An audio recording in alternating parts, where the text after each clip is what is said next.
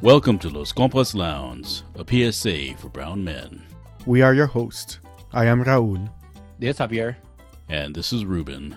And this is Los Compas Lounge, a podcast by three Chicanos from East LA talking about issues that matter to you.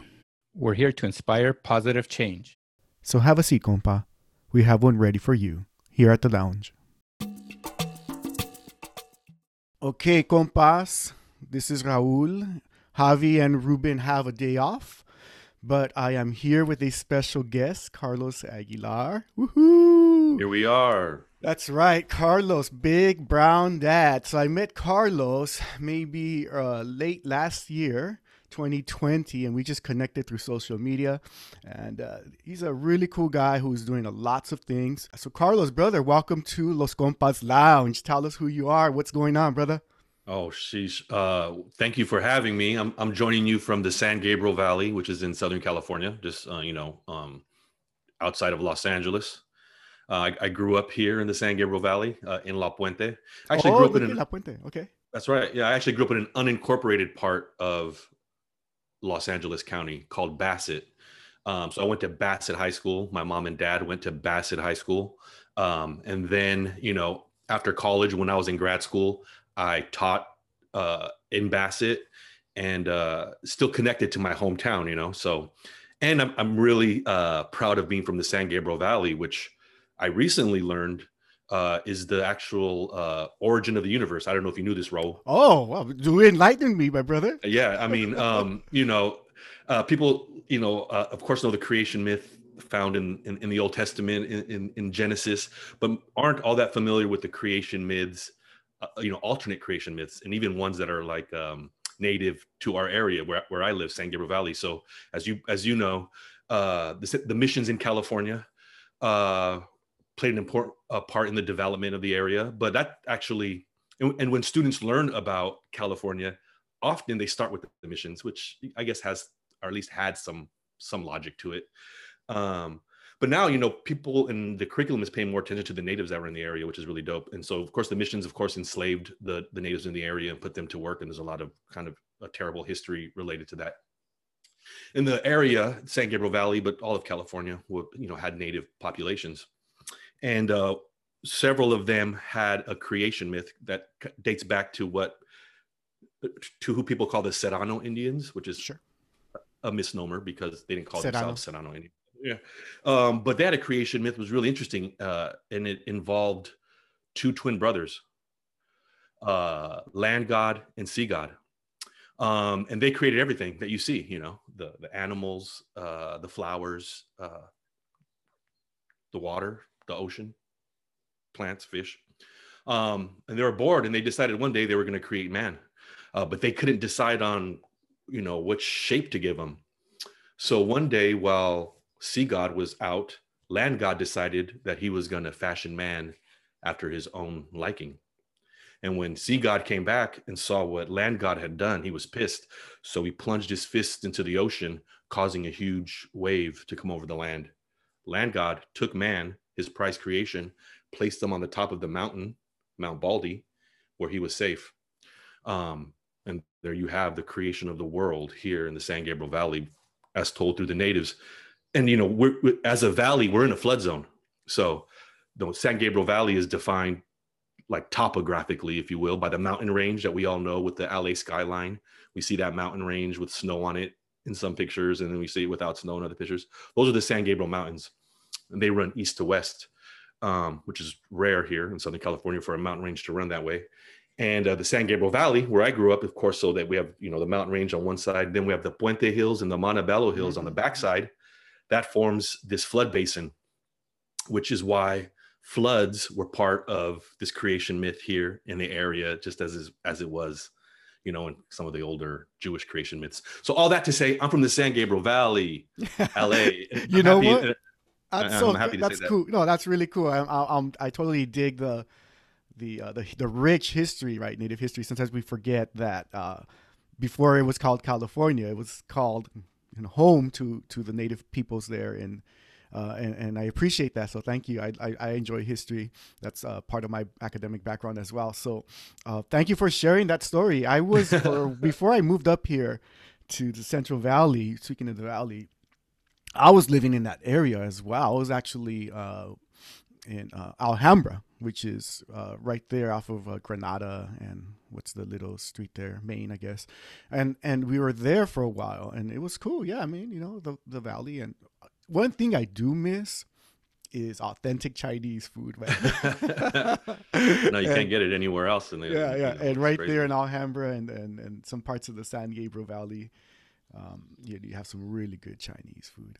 So thank you for yeah, sharing. Huh? You know, yeah, it's right. And uh, you know, one funny part about that is, you know, one one famed, internationally famed dumpling house, Din Tai Fung, is there in you know in the San Gabriel Valley. Um, really popular, long lines and all this shit. And you know, if you really want the soup dumplings, you'll you'll stand in that line, oh, which we've done time and time again. And of course, when we peek, oh, actually, you don't have to peek. It's just a glass window that you can see into uh-huh. the kitchen, and you can guess who's making the dumplings. Mexicanos or Latinos, you know right? It, all you know it. Yeah. So it's like world famous Chinese dumplings in made by famous... brown hands. hey. But you know what? Isn't that funny? That story in um at least here in the US in our in our experience is replicated everywhere, right? The working class right. Uh, has uh, a, a, we have a Latino, whatever you want, however you identify Latino, Mexicanos, Latinx, uh, Chicano. The brown folks have a big hand in the actual work in producing right. the goods or the services to keep the nuts and bolts going of this economy, right here in the, that's right. in the US. So I like to cool. tell the story. Mm-hmm. Yeah, so like you know, people uh, you've seen it in the movies. I've seen it in the movies. Is like New York City in the in the background is like some some white dude in in a, in a business suit. Like my my father built this city, you know, or whatever. Like oh wow, that's cool. Like uh, and uh, I like to tell the story of like actually my grandfather and my dad and my uncles actually built this city because mm-hmm. they're iron workers. So and you know iron workers uh, have this thing where they'll like write their name on the steel on a steel beam on the inside, yeah, never to be seen by anybody except other workers and shit. You know, like I built this shit. You know what I'm saying? Mm-hmm. mm-hmm. Not J.P. Morgan or not Chase. Not not yeah, that's a name that goes on the building, but like in the bones, whose names are on that building? Mm-hmm. You know what I'm mm-hmm. saying? Mm-hmm. Um, so I always like to flip the script and that's cool. That hey, so your your family is uh, you know, you're what like second, third generation. That's right, um, third generation. Yep. And and and your your family, where do they come from? What's what's their origin story, so to speak? Sure you know, it's uh, my paternal line from Arizona, Tucson, and um, my maternal line from Texas, Corpus Christi in Houston. And then I've done this like 23andMe DNA test. Have you had a chance okay. to do that? No, I haven't. I've heard of it. Okay. Yeah, no. So I, I, I did that, which was cool. I did that maybe three or four years ago, which helped uh, break out because you know at the time I was able to do a matrilineal and a patrilineal test. So they give you your you know I'm going to sound like I know what I'm talking about, but I don't. But they give you your haplogroup, which is like your DNA ID number, if you will, okay. that connects you to other populations in, around the world. So it breaks it out like so. Paternal, my paternal line, you know, it comes out as European, you know, predominantly European. So it's like I'm 50% European D- DNA, 35% native. And so it breaks it out like that, which helps kind of fill in some of the blanks. But just two weeks ago, I took another test through a, a, company that caters to Latinos, which has more, you know, the way these tests work is like they take your DNA and they reference it against tests um, across the world. Um, in, in Mexico, not a lot of native populations have given access to companies to get their DNA. So, like some of us are at a loss to see where, if at all, we have some kind of native connection to tribes in Mexico. So, a company called Somos Ancestres, Somos and Ancestria um, allows you to upload your 23andMe test, and then they'll give you the results that could, that will show which DNA because they have agreements with 12 groups in Mexico, native groups in Mexico. And so I just recently did that and was able to determine like I'm connected to, you know, uh, the Nahua Otomí. I guess that's a grouping, and then like I have like some Zapotecan, some Pima. So it was kind of cool. So like seeing like that kind of where my family came from is cool. But you know, um, the train played a big role in bringing people out to Southern California, as you know, especially from Texas. Um, so, you know, as far as I can gather, is like people moved to my family moved out to Los Angeles for for work opportunities. You know, mm-hmm. yeah, my grandfather, like, like, in the 1960s, perhaps, right? In yeah, that's right. Mm-hmm. Yep. Um, my grandfather was in the Korean War, so you know, one of these Mexican Americans in the Korean War. Mm-hmm. Uh, then got into a union. Uh, the Ironworkers Union was rare for Mexican Americans to be able to get access to these unions while paying union jobs. And you mm-hmm. know how those union jobs work. You need to get sponsored. Sure and you know who's going to sponsor you you know what i'm saying like mm-hmm. you're mm-hmm, lucky mm-hmm. so but you know how it also works i don't know if it's true for you Raul, but like um, once someone gets a good job in your family like we bring them all into the trade you know what i'm saying it's like my grandfather then yeah. fucking like everybody his generation and then my dad like six from that generation and then like my cousin i have a cousin my brother was an iron worker for a little while like like if you get in there you know what i'm saying you seize that opportunity and try to pass it along you know yeah, yeah. So, so you're you're gonna bring up your family through the the, the coffee business, right? Oh well, we'll see. We'll see about that. Nah, yeah, yeah, we'll see. I mean, I yeah, know. that's cool. That well, well, I, I appreciate that. Thanks for for for sharing. Um, you're talking about your your your family, your roots, and whatnot. What do you think? Sometimes you know, sometimes we we as brown people, right? We kind of trip up a little bit about identity or identity crisis, right? Oh, you're this guy's this guy or this girl's not too brown. So that's so so you know they're not Latinos or they're not brown enough, you know, or they don't speak Spanish. You know, what do you think about all that craziness?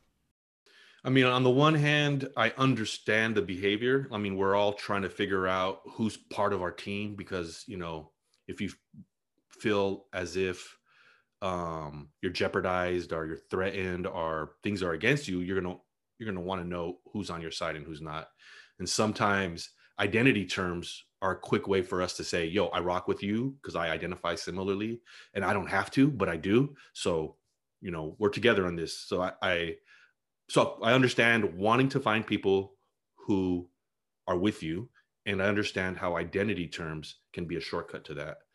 Um, so then I understand why people will want to police those identity terms like okay, we're calling ourselves Chicano. So if you want to call yourself Chicano, then you better do this, that, and the other. So this policing happens. I understand that behavior. I don't agree with it. I don't think it makes uh, it makes sense insofar it, it happens a lot, but I don't think that's the best best way forward. Insofar as we're using identity terms to to be the ultimate arbiter of whether or not you have allegiance with somebody. So call yourself what you want. I'm okay with that. I just want to know are we together on this project? Are we together on this? Do, do we share a moral vision? Do we want the same kind of things mm-hmm. for our world? And if that's true, that's more important than what we call ourselves. And if you agree with me, then let's stop policing terms and let's get to the business of whatever we have shared values around, you know? Well, that's really well put. Um, so, speaking of um, identity, you know, you, you, I'm sure like most of of us, you know, you have uh, strong family values, influences that shaped who you are today. Can you talk about that a little bit? If there's one person or group of people or an experience that uh, created who you are today. When you look in the mirror, you're like, "Mom, Dad, this is who I see." You know. Dope. No, that's great. Um, it's a great question. Um, for me, it's my grandmother mm-hmm. because I actually did grow up with her. Um, during my teen years and she got her bachelor's degree as a 45 50 year old woman and then um, went on to run for the school board in my neighborhood so when i was in i was a high school student when she ran for the school board and won and so what that taught me though was interesting um, people like to dismiss the notion of entitlement which is to say like this person's entitled like get them out of here. Like wh- why upper you walk around with a sense of entitlement like that's a bad thing. And i can see in cases where that might be a bad thing but in, for, for us like it, when it comes to education and the change that i saw in the attitude teachers and administrators had towards me was funny as fuck you know? It was like oh you have to treat me with a newfound respect like oh that's interesting like you're untouchable all of a sudden yeah all of a sudden like okay so now like if Shit. something was wrong and I said something about it, like legitimately, you might have to listen to me, or like I can walk and talk to the principal, but and call him by his first name. Like, so did you walk all like picudo? not, What's up? Not, not like, not, not. I still got in trouble, but, um, but it was like the T. Oh, how about this? Like the power. It was a power shift, and, I think was really instructive. Which is like, what? Who? Who should really have the power here? Like all of us? Are you five white cats? You know what I'm saying? Are like, who's? There's more of us, and like why are we walking around like all like we're at, we're in jail and like yeah, yeah. you know under constant supervision and like nah so um so my grandmother was always quick to uh speak to the person in charge and remedy a situation. Don't so mess I've- with I've- grandma. You know? Oh she you know she um again like I told you like I had I was I was misbehaving as a for most of my junior high and high school academic career. Sure. so she had to go to school. She threatened to come to school with me sit in class every period. And she did. And so it was like one of the most hilarious days of my junior high career as you can imagine where the class clown has his grandmother going to every period with him I can see it, man. and my friends are just like, "Oh my god, bro! Like you are in trouble. You are fucking." She had her. Did she have her chancla on the side right there, ready to go? think. Huh? oh man, um, what an yeah. interesting story. But that's awesome because the source of um, inspiration for you was a strong woman who right. didn't take shit essentially, right. and she knew the power structures and dynamics, and she knew how to navigate that. That's freaking right. awesome, man. Thanks for sharing that. I appreciate it. So now that uh, you know, you fast forward, right? You know, grandma instilled this this sense of who you are today, and as a family man, you're you know big brown dad or big brown father.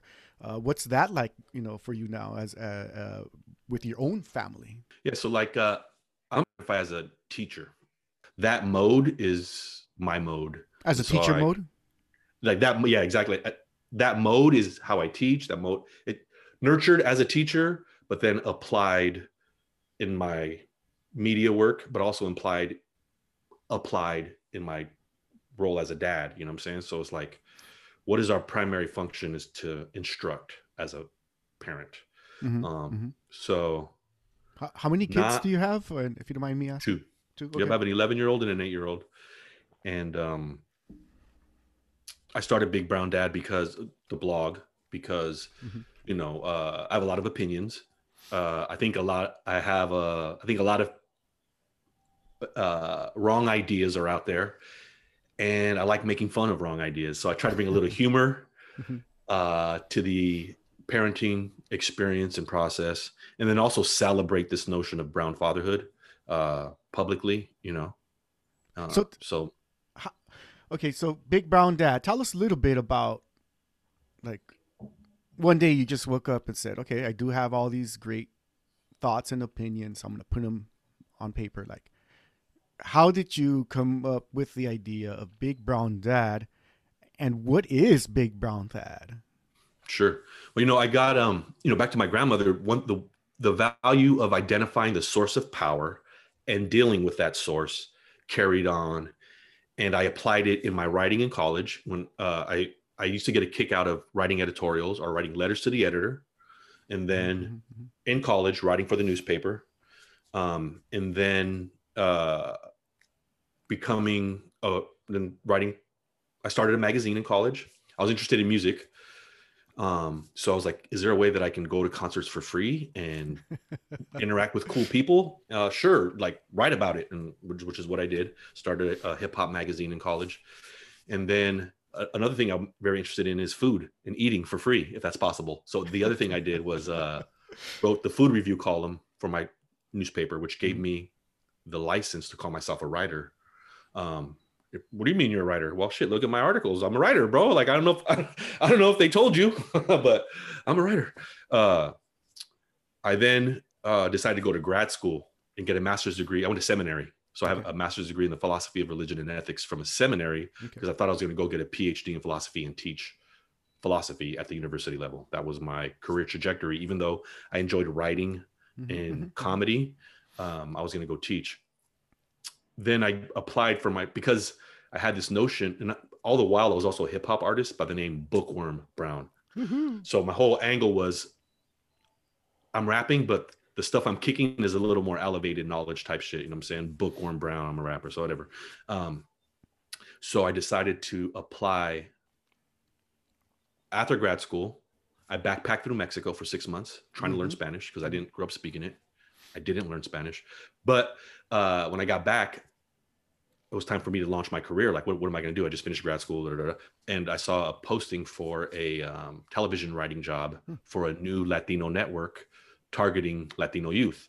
Telemundo had just launched a channel called Mundos, M U N 2, uh, right around 2002, 2003, and they were hiring their staff for the West Coast. And I was like, oh shit, I'm gonna.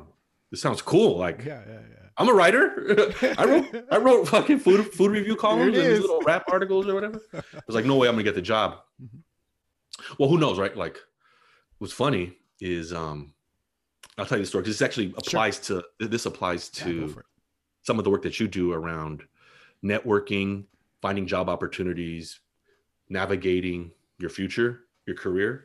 And um, once I got back from Mexico, I did this backpacking thing. I'm all hyped. I'm I, street performed all across Mexico, um, doing raps in English that nobody cared about. And when I got back, I was like, uh, all right, let's keep this going. Um, there was a rap MTV put on a rap battle. Okay. They're like, hey, fifty thousand dollars, and Jay Z is going to sign you if you win.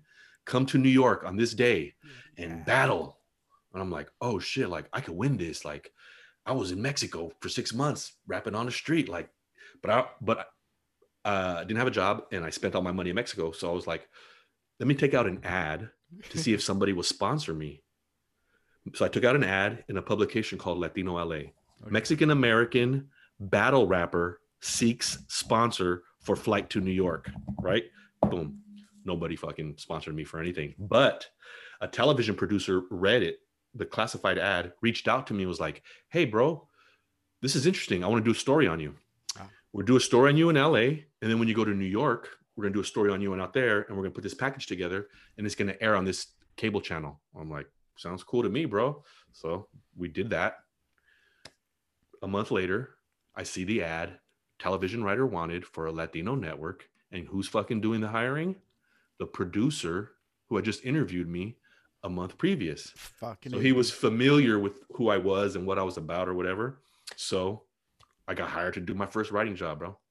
And like, and that's oh, the power of networking right there.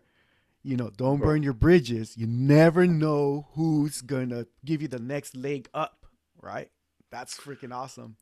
Okay, so that job lasted for a year and a half. It was the best thing. There was like 15 Latinos in a big building on on Wilshire producing TV in a building owned by a white production company with a bunch of employees, right? But we had this little series of offices, all Latinos, most of us working in TV for the first time, but around all these white folks in their mm-hmm, building. Mm-hmm. mm-hmm. And you know us, bro, like loud music, drinking in the office, smoking in no. the office. bro, like like terrible behavior. Yeah. Okay, so that oh, that that my job there came to a close uh, after about a year and a half, and uh, I was out of work in television. I was like, oh shit, I'm gonna have to go back to teaching, or damn, that was a great opportunity. Who's gonna give me a chance again, bro? Like, you know, I have I have some credits. We did 180 episodes. I was mm-hmm. involved with all of that. Like, I'm definitely employable, but like motherfuckers aren't trying to hire me. Like, yeah. what, what did George Lopez say? like like you get a job but don't fuck it up like the last time exactly so uh, um so w- what happened is i see on craigslist a post for a writing job for a documentary a bible documentary oh i'm like well hey i just got a master's degree in philosophy of religion and ethics i know the bible really well um, and i've written for tv let me just apply to this Craigslist shitty ass Craigslist post. Who knows what it's gonna what's gonna happen? Sure enough, I apply. They hit me back. They're like, "Yo, you have a master's degree. You seem qualified. Like, come in for an interview. Here's the address." I look at it. What's the address? My old building, that white big production company where we work for Mundos. I'm like, what? That's the same building? Oh, it's this Associated Television was the company who owned the mm-hmm, building. Mm-hmm, mm-hmm. This job was with Associated Television. I show up for an interview in my old office to be interviewed by this white guy who had seen running the hallways. Three minutes into the interview, he's like, "Wait a minute, you look familiar. Did you work here with with it?" I'm like, "Uh, yeah, but that wasn't me selling the weed in the bathroom. That was uh, that was someone that looked like me."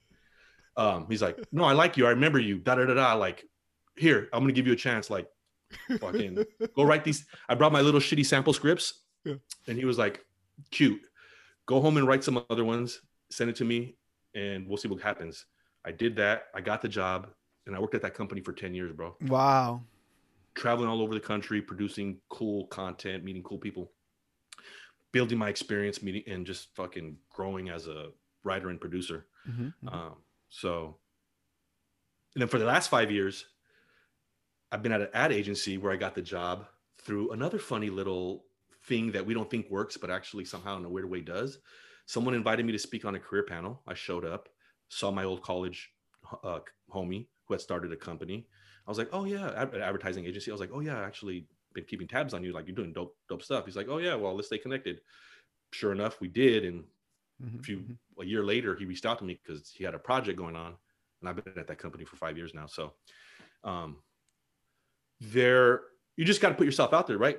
And um, be open to connection, mm-hmm. be open to mm-hmm. exploring opportunity. Um, maybe say yes to more things until you get so busy where you're in the position where you have to start saying no to things. But I suspect many of us aren't exactly there yet. We're, most of us aren't maxed out just yet, right? Yeah, yeah. You know, we're we're essentially like being busy is a good thing, and getting paid is a good thing too. You know? So right, making yeah. making a living is a good thing. So so I hear you.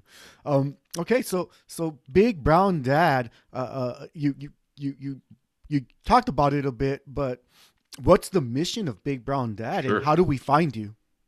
So Big Brown Dad is a website, bigbrowndad.com, and um, you know the mission is to document um, with a with a bit of humor the experience of raising a family as a Mexican American dad in Los Angeles. And so you'll uh, see a bunch of stuff on there. One one part of the project that we're really proud of as a family is the work we uh, do around collecting socks and blankets for the homeless. Hmm. So if you go to the bigbrowndad.com and you click on the cozy collection, you'll see the story of my daughter who, when she was six, had the idea to start collecting socks and blankets for the homeless. Mm. Um, and so that uh, ballooned into a family service project mm-hmm. um, where over the last five years, you know, we've helped to collect 40,000 pairs of socks, 5,000 blankets. So like that first year it was like 1,100 pairs of socks. The next year, 3,500 pair. Mm. The year after that, 8,000 pairs of socks. The year after that, 13,000 pairs of socks. Um, this last year during COVID, we weren't able to um, Collect run our campaign. Sure, sure. Um, but we hopefully will be back doing that in the fall of this year if you know conditions permit. But it was a great. It's a great learning project mm-hmm. and a service project that we have as a family. So really proud of the work we do there too. Yep. You know that's really cool because in so many levels as brown fathers, right? You know sometimes we have this bad rap of uh, absentee fathers or alcoholics or de- deadbeat dads and stuff like that. So it's really awesome that you know Los Compas Lounge, um, you know, is is talking to like-minded folks, you know, who really understand the brown experience. And you know, first and foremost, you are a father, and you're teaching your daughter, you're teaching your kids. Uh, you know, indirectly, the value of service, right? Volunteerism, giving back, you know these these great skills and opportunities and experiences that she's going to take with her for the the rest of her life man that's really awesome uh, if you had a magic wand like what would you hope your kids would become mm. like and not and i'm not and i'm not talking about like oh you know they're going to reach success because they're going to be millionaires but really as a person as a brown young person in, in their uh, as an adult I, I, were you the first in your uh, family to go to college, Raul? Yes. Well, not the my brother was, but the first, yeah, the, our generation. generation. Yeah. Yeah, yeah, yeah, yeah. My brother, my sister, you, and I. Do you remember getting to campus? I wonder if you had the same experience that I did, like getting to campus that first day and seeing other Latinos on campus who had mm-hmm. come from backgrounds where their parents were educated. Mm-hmm, mm-hmm, mm-hmm. Did you ever did you come across those yeah. Latinos like, oh shit, like, oh yeah, her dad's a lawyer. It was like, oh yeah, yeah. Were were the um that was immediate like that shit was immediate to me. Like not only like with the white the disparity between my experience mm-hmm. and the white students experience. Well first i spent a year at brandeis if you know what brandeis anything about brandeis you'll know that it's predominantly jewish. Mm-hmm. it's non-sectarian. It's in massachusetts. Mm-hmm. um, and like students have a lot of wealth, and it's predominantly, uh, it's non-sectarian, Jewish institution, predominantly white, and I was one of four Mexicans on campus or whatever. So there was that whole thing where it was like, oh shit, like this is different. Then I came back to school on the West Coast at Occidental, more Latinos, uh, and then you you know you meet the first generation. You, I'm first generation, but you meet the Chicanas who grew up in households where their dads were lawyers oh, or yeah, part, yeah, okay. part, of the movement or whatever, right? And they're like, they're refined, bro. Like me, I was like, yo, I, I like held these people in esteem a little bit because I knew that mm-hmm. That's what I wanted for my kids to be able to show up on mm-hmm. campus mm-hmm. with not with this disparity, bro. Like I was on the other end of this like experience spectrum. You know, I felt like I had to catch up, make a lot of ground just to get up to not never mind the white kids, you know what I'm saying, but just to get up to like where like these educated Chicano households, you know what I'm saying? Yeah. Are, are you talking about, well, yeah, exactly. Um, you know, I, I, hate to admit this kind of stuff, but when, you know, shit, 20, 30 years ago, yeah, you're like, you look at, uh, at least in my experience going to college and then, you know, you come across three, four generations articulate Latinos, and I'm like fucking coconuts, man. Fuck those guys, you know. right, I came, right, right. I was born and raised in East LA, and I'm fucking have every right to be here like these motherfuckers. Right, you know, and that wasn't productive, right? Right. No, well, that that is the danger. You know, yeah. exactly. That's that's that is a um. What is that? I don't even know if it's a concern because you know there will be those voices. Sure. You know, yeah. I'd like my kids to to grow up and be those students and they mm-hmm. run the risk of getting that kind of commentary yeah, but i'm not even tripping off that because yeah exactly they're gonna they're gonna be who they are which i hope is open-minded a lot of experience thoughtful careful compassionate contributing members of society with with interests and passions that will keep them occupied throughout their life. Like me, I only have one or two hobbies, bro. Like fuck, I wish I had 10. Mm-hmm. Like I'd be outside gardening right now, you know what I'm saying? Mm-hmm. Or mm-hmm, building mm-hmm. a fucking whittling some piece of wood or something. Sure. If I had more experience as a mm-hmm, kid. Mm-hmm, so I just want to give my kids more experiences, That's set them up to have hobbies and interests. A community. Yeah. I, I really like your your uh, conceptual conceptualization of experience and open mindedness. I'm similar in that regard, where you know, my wife and I, we talk about giving our kids options, so, or they understand this idea of options. That there's just not one narrow path to lead a successful life. And when we talk about successful life, we're talking about cultured, nurtured, a good person centered, you know, values and, and morals, right? And and I hear you in, in, in, in, the passion that you have as a brown dad that you want to give to your kids that. So they, they have that foundation where they get to the university and they're not going to trip on brown on brown hate, you know? They're not going to trip on uh, feeling like they don't fit in, like they don't belong in higher ed, right? Uh, right. Because they do you know they've been they've been prepping all their lives and they've been kicking ass in school and, and here they are and they just happen to look brown and happen to have a spanish name you know and, and it is what it is and, that's, and right. that's that's really cool because that's what i want for my kids i want my kids to be academically prepared at at the level where they need to be you know i remember growing up in um, east la and in, in, shit, I goofed off so much. You know, junior high and high school was a big party, was a big goof off. And I was not academically prepared. You know, it took me a long time to catch up. So when I was at the university, I was struggling as hell. But as soon as I finished, I was on this new trip because I had I had a newfound hunger for academics and for mm-hmm. academia. So I just went balls out into that world, right? But it kind of sucks, man. The experience was great. Don't get me wrong, but it sucks that you you land or you arrive in this new environment or this space where you sit and you're like everybody's running academically strong and they're they're doing their thing and you're like shit i don't even have my shoes on let me put them on right. you know and and that's kind of um, I valued that experience, but I want my kids to come in with their shoes on.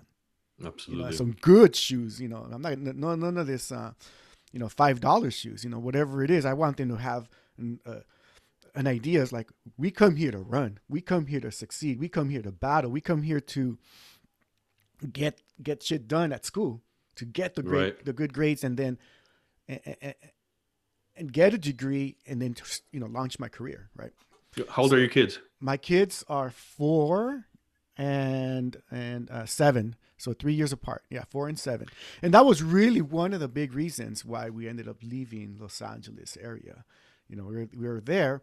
I, I uh, was there for a while, you know, born and raised there. But my wife's originally from this area, the San Joaquin Valley. And, you know, it took me a while to think about it. You know, urban lifestyle in Los Angeles, as you know, right? You know, ultra metropolitan urban lifestyle. And it's totally cool. But then I came over here, you know, and like, shit, affordability, bigger homes, you know, relax. You know, I get to do something different. You know, I could think about consulting. You know, my wife's doing her thing.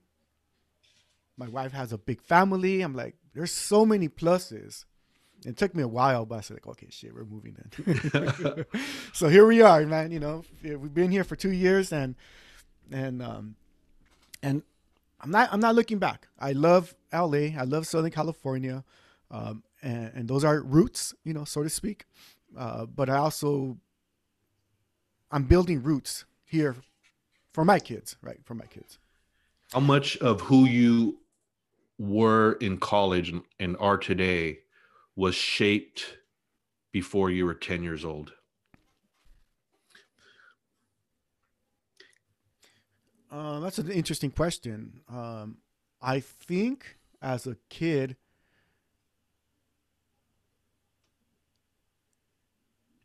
I realized that I enjoyed talking to people, interacting with people, you know, kind of a leadership role.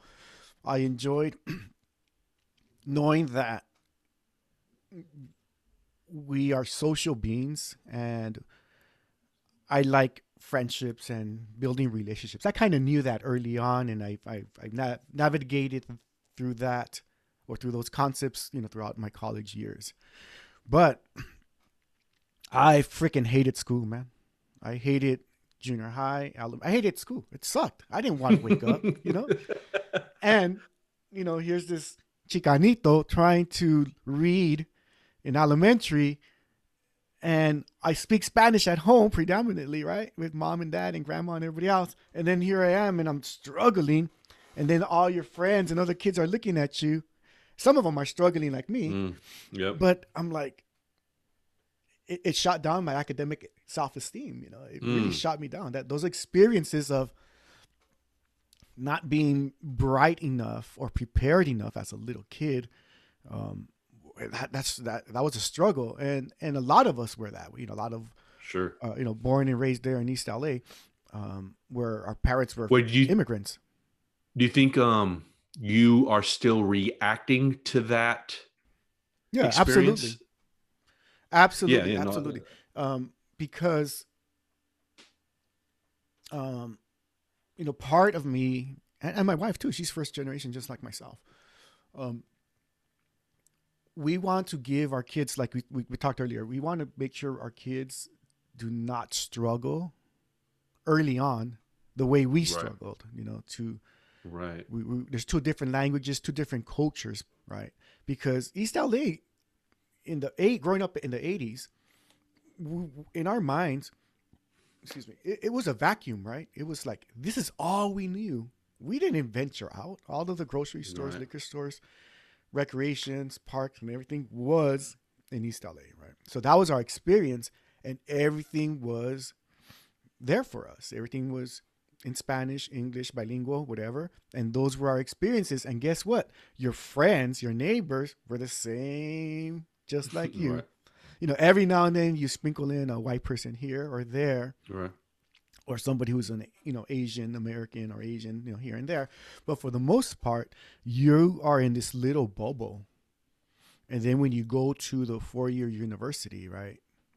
At least for me, you know that bubble's popped. I'm like, mm. shit, what am I doing here? right? You're like, what the? You're like, and but at the same time, it gives you strength. You're like, okay, I could do it.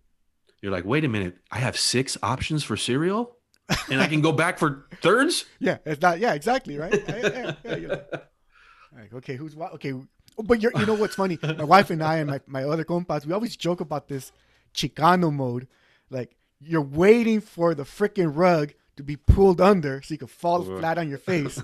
like like you said, okay, we have six options for cereals. I'm like, okay, you hit me in the head and just and just say, "Oops, not for you, Raul. You only got one option, and it's cornflakes.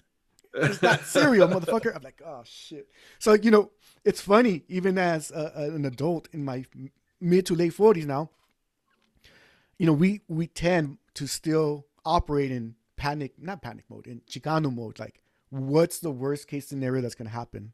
And I hate sure. that shit. I don't want my kids to grow up like, like they're having a good time and they're moving towards meeting these great goals or achievements in life. I don't want them to be like, okay, who's gonna knock me down? But anyway, let's shift gears a little bit, man. We're enjoying some great coffee, brother, right? You know, I know I'm almost there. I'm almost there. We're enjoying some great coffee. Um, so from selling weed to selling coffee. and I'm totally uh, joking about that story. But you know what? Um, when we when we first met and, and, and, as we got to get to know each other, um, you know, you, you started promoting Mestizo Coffee, man. Talk to me about your inspiration for Mestizo Coffee. Sure. yeah, you know, I, I grew up not grew up drinking coffee, but I started drinking coffee in, in high school occasionally. Um, until I had and you know probably 14, 15 years. And then I had a conversion experience, hmm. much in the same way people talk about a religious conversion experience. I had a coffee conversion experience. I had a buddy who was on social media who was talking about um, participating in these coffee competitions. And uh, I was like, coffee competition? What the hell is that, bro? And he was like, yeah, man, we do this and do that. And I lost, but it was fun. And I was like, all right, well, come by our office and make some of this competition coffee, bro, because we all drink coffee here. I'm curious to know what this shit is you're talking about. And sure enough, he came through. And when he got there, he actually, uh, my buddy's name was Joe Pack. He's a philosophy professor. And um, so he's already a thoughtful kind of character. And a Korean American uh, cat who uh, I went to undergrad with and who also went on to seminary. Um, so his approach I knew was going to be thoughtful in some way. Anyways, when he got there, he pulled out a scale. He had his own kettle. He had uh, grounding uh, a, a, grinder. He had several bags of beans. He had specialty water because he wasn't going to use our sink water. He had this mm-hmm. weird ass contraption. I was like, "What is that?" It was an AeroPress, which is a, sure. a brew method. Um, and I was like, "What is this, bro?" And then he did his whole rigmarole, mm-hmm. and then I tasted the coffee. I was like, "Blueberry." And he was like, "Yeah, bro, this African coffee, da da da da, blah blah blah." And I was like, "Oh my god, bro! Like this piss that I've been drinking at McDonald's and 7-Eleven and at home and Starbucks, like this is different, bro. Tell me the story." And like you know, uh, he and he did, and he was like, "Yo, hey, America is third wave coffee right now. America has gone through three waves of coffee. Coffee at home, Sanka, Folgers. Amer- Americans are drinking it at home. Wave two, Starbucks, Peet's." people Americans are starting to buy coffee and pay more outside of the home. Wave three, third wave coffee is like the blue bottles, the compellings. Um, there's different like these specialty coffee shops that you'll find across the country. And the difference there is where you might pay a dollar for Starbucks coffee for a cup. Rather, you'll pay two dollars. You might pay a dollar at 7-Eleven or McDonald's. These cups of coffee, you'll end up paying five or six dollars a cup if you drink it there. The reason being is its specialty is grown in a special way, it's roasted in a special way, and it's brewed in a special way. And people started treating coffee in the way that wine aficionados and enthusiasts mm. had been treating wine. They want to know where it was grown, the elevation, the type of bean, the name of the farmer, fucking who brought it over, when was it roasted, uh, who designed your coffee bag, uh, like just the whole shit. You know what I'm saying? So and that is a, a great vehicle. So I had this conversion experience and then you know this extra element of it's actually a really you know and i won't get too deep into this but there's really a philosophical kind of poetic component to coffee which is how can there be something that i've been familiar with for so long all of my life mm-hmm. and then to be reintroduced to it is like uh has a lot of applications in a lot of fields you know like the religious application of course is that you think you've been dealing with God through religion, and then you encounter God. You know what I'm saying? Like you've been dealing, you know, it's, it's an idea as old as Plato in the cave, you know, and probably mm-hmm. before that, the allegory of the cave, where some people are participating in the shadow of a thing. And when you break out of the cave and you say, no, that's the shadow of a tree. This is a real tree. You leave the cave, you come back, you tell everybody, hey, we're calling this thing tree. That's a shadow, bro. The real tree's out there. And they're like, kill him, which is what they did, right? Mm-hmm. Um, so, anyways, coffee, that's the same thing. It's like, hey, I know we've been drinking this shit we've been calling coffee for like a long time, but if you're like me, you discover this thing that's actually coffee. So that's why I sell Mestizo coffee, mestizo.coffee. So it's really just a mission to uh, introduce something old in a new way mm-hmm. And to elevate, because a lot of us will spend money on top shelf alcohol, maybe even top shelf THC, mm-hmm. but we'll drink the shittiest coffee that's in the store. And so I'm mm-hmm. saying, hey, everybody, especially Mexican Americans, let's level up our coffee. Like mm-hmm, mm-hmm. we deserve it. And so that's kind of what I'm doing with Mestizo. So, so why why Mestizo? Mestizo is a interesting term. Um, as you know, it, it has like a history uh, with the Spanish in Mexico as well as in the Philippines, which I came to learn mm. more fully.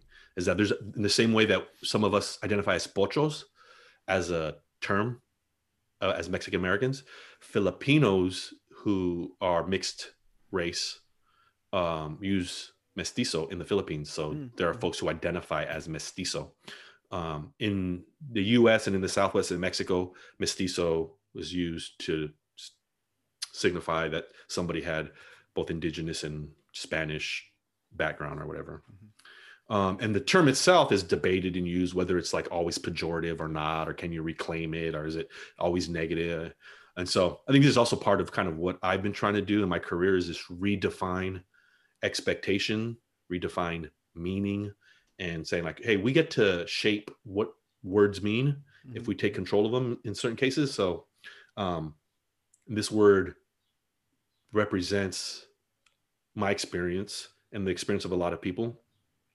And it's actually beyond it's, it's also you'll see in some of the materials that i use to promote the content it's not just a mexican american thing there's asian american like this whole mix of culture is interesting to me. Defies category easy categorization and defies sim and defies expectations. Like you, what are you going to get from somebody who you don't who you can't easily pinpoint you know mm-hmm. mm-hmm. so i think it's interesting for those reasons okay that's awesome. I, I, I, like that you you actually do have some great thought behind your product, you know, and, and I'm sure it's delicious. And I need to get myself one of them good looking bags. So talk to me a little bit about your experience with Mestizo in terms of launching a business, right? And I want you to think about it in terms of maybe your top lessons learned and what you can share with our listeners in terms of skills, knowledge, skills, or abilities, should they want to go down a path of launching a business or putting some business skills into practice? Sure. One thing, you know, I do some freelance work and um, in the social media writing producing space alongside alongside my nine to five and a lot of that work is service based, which is like I need to be there to do the thing to make the money, mm-hmm. um, which is great and I love it. Uh, but I also wanted to do something.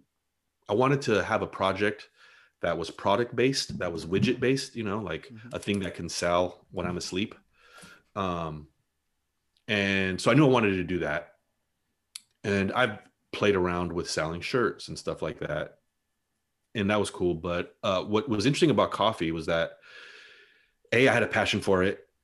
B it's the type of product, seldom rare product that people invite into their home and will interact with on a daily basis. Mm-hmm. Like the coffee bag, like I touch my coffee bag every morning or whatever, you know, or when I make my coffee, it's a it's a daily thing. And I took that as an invitation to be part of people's daily routine. So it was a product that I knew that people cared about, that people interacted with daily, and it also gave me an opportunity to what I, which is what I do just kind of as part of my career trajectory just to make media.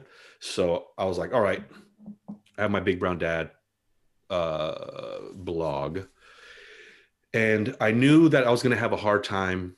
And there's a bunch of stuff, a bunch of media that I still want to create outside of the work that I do for others.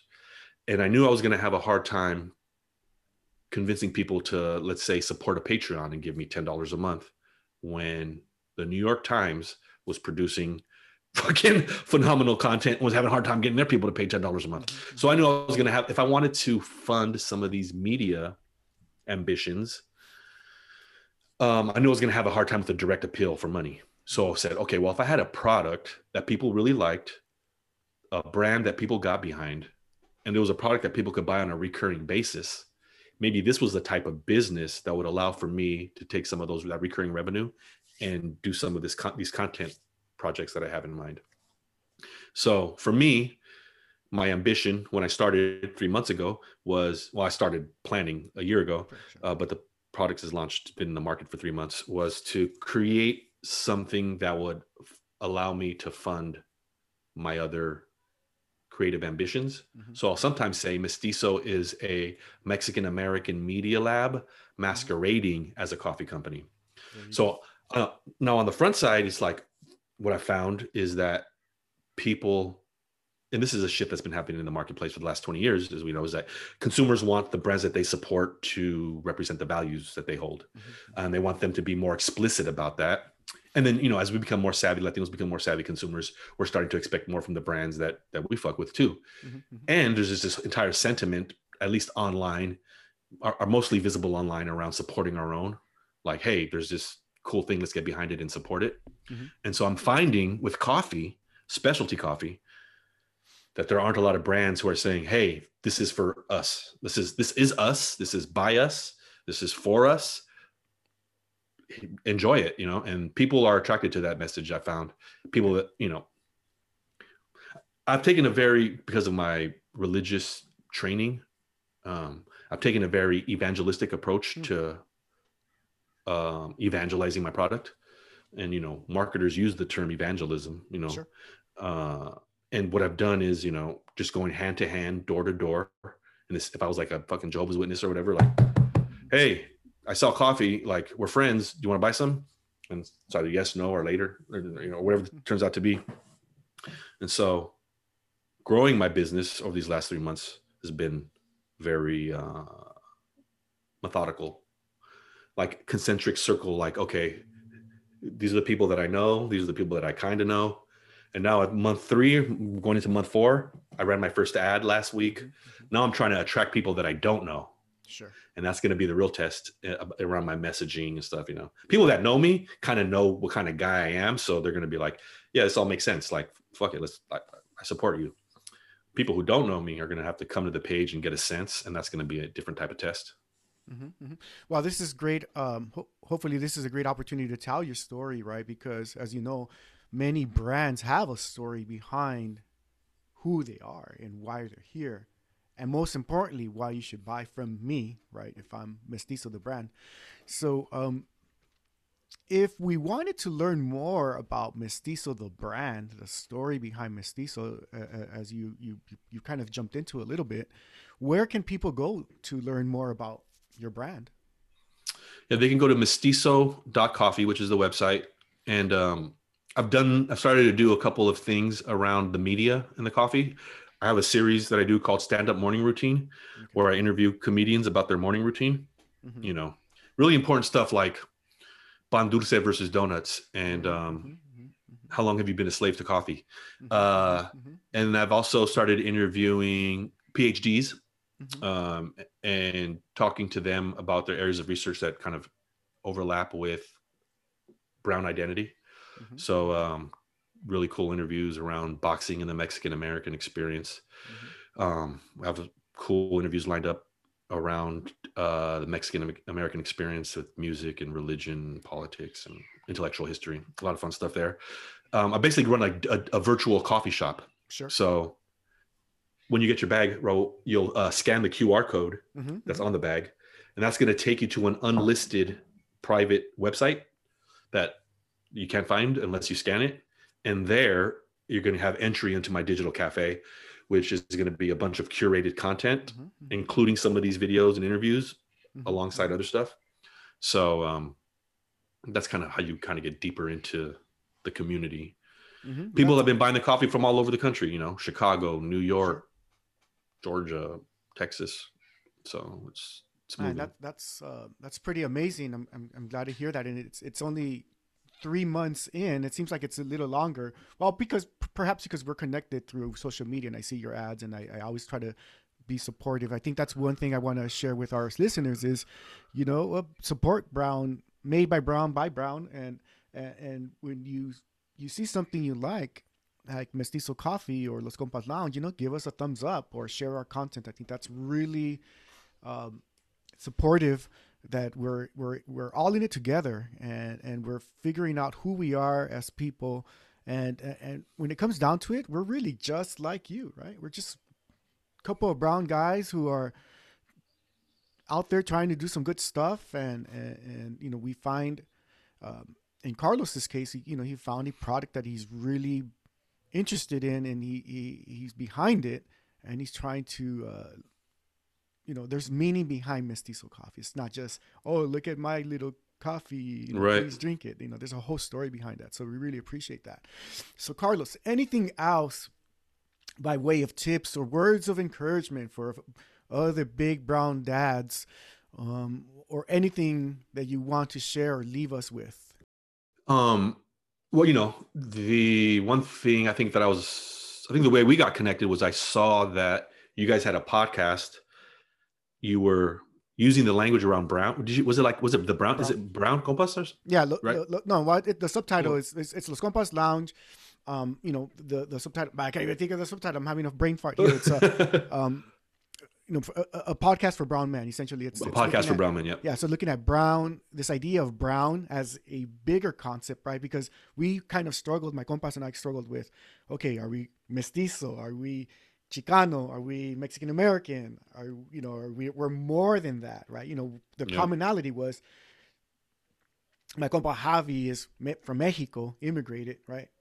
I was born here. From, from my parents are from Mexico, and then Ruben, kind of like you, you know, his parents were you know in Texas, and and you know he's a little bit more removed, but not really. His mom was first generation, so now he's second generation. So we're like this mix mm-hmm. of brownness, and that's what this idea of if we're gonna put one label to to to pin us down, it's gonna be brown, brown men, right? And, and that's kind of where this idea of brownness and creating a podcast or a space about sharing our stories that hopefully we can inspire somebody to do something good you know and i think that's this is why it, it, it's it's a, it's exciting to interview somebody like you a fellow brown man who has similar similar experiences and you're doing some good shit. You're doing some good stuff. You're helping elevate the raza, right? You're helping elevate the mestizo-ness of of who we are. And and obviously our audience is brown men. Right? You know, that's kind of our niche, so to speak. Um, will be ridiculous will sound ridiculous if we're trying to appeal to women or latinas chicanas you know it's it's not our thing but we invite them right we're not going to right. discriminate against them you know we invite all brown people shit we invite people from all backgrounds. But but the message and the experience really talks talks to being a brown man in our 40s, you know, and, and moving towards our 50s, and and this is who we are. So I think when I saw Big Brown Dad, I was like, oh, okay, this is cool, man. This is somebody who's has a similar message and a similar cause, you know, or at least the audience. Right. No, yeah, and that's why when I saw you guys use the term brown, mm-hmm. So my antenna's up. So that's my advice is like one, have your antenna up. Mm-hmm. Be on the lookout for people that you want to support mm-hmm. and then go ahead and support them. Like one thing I did was like, it's not only coffee, you know what I'm saying? It's like, who, if I'm gonna buy a beanie, like, is there a Latino beanie maker? Is, is there fucking like, I'm just gonna, I'm just doing that when I can. I'm like, okay, I'm about to buy some t-shirts. Like, is there someone in my network who sells them? Like, mm-hmm. start running that exercise, you know, who can I support? who can I give opportunity to? Who can I hire? Like if someone comes to me for a project, I'm looking to if I need to hire somebody, there are people that I'm looking to hire first. You know what I'm saying? Um, just do that kind of like we have to be intentional about trying to lift each other up and spending money on our you know with our within our community. That's true, man. And I think we'll go ahead and leave it at that. It's like uh, be intentional, compas, in who you support and why you support them. You know, this is how we get uh, recognized. This is how we elevate ourselves. And uh, we just want to say thank you for listening. Be intentional, compas. Be intentional. Thank you, Carlos. We really appreciate your time here. And until next time, compas, stay brown and proud. Yes, sir. If you like what you heard, go ahead and subscribe to our podcast and give us a five star review. It really means a lot and would really help out this podcast. We invite you to visit us at loscompaslounge.com to share your ideas and suggest topics for future episodes. Until next time, compas, be proud and be brown. That's right. Be safe. Until next time.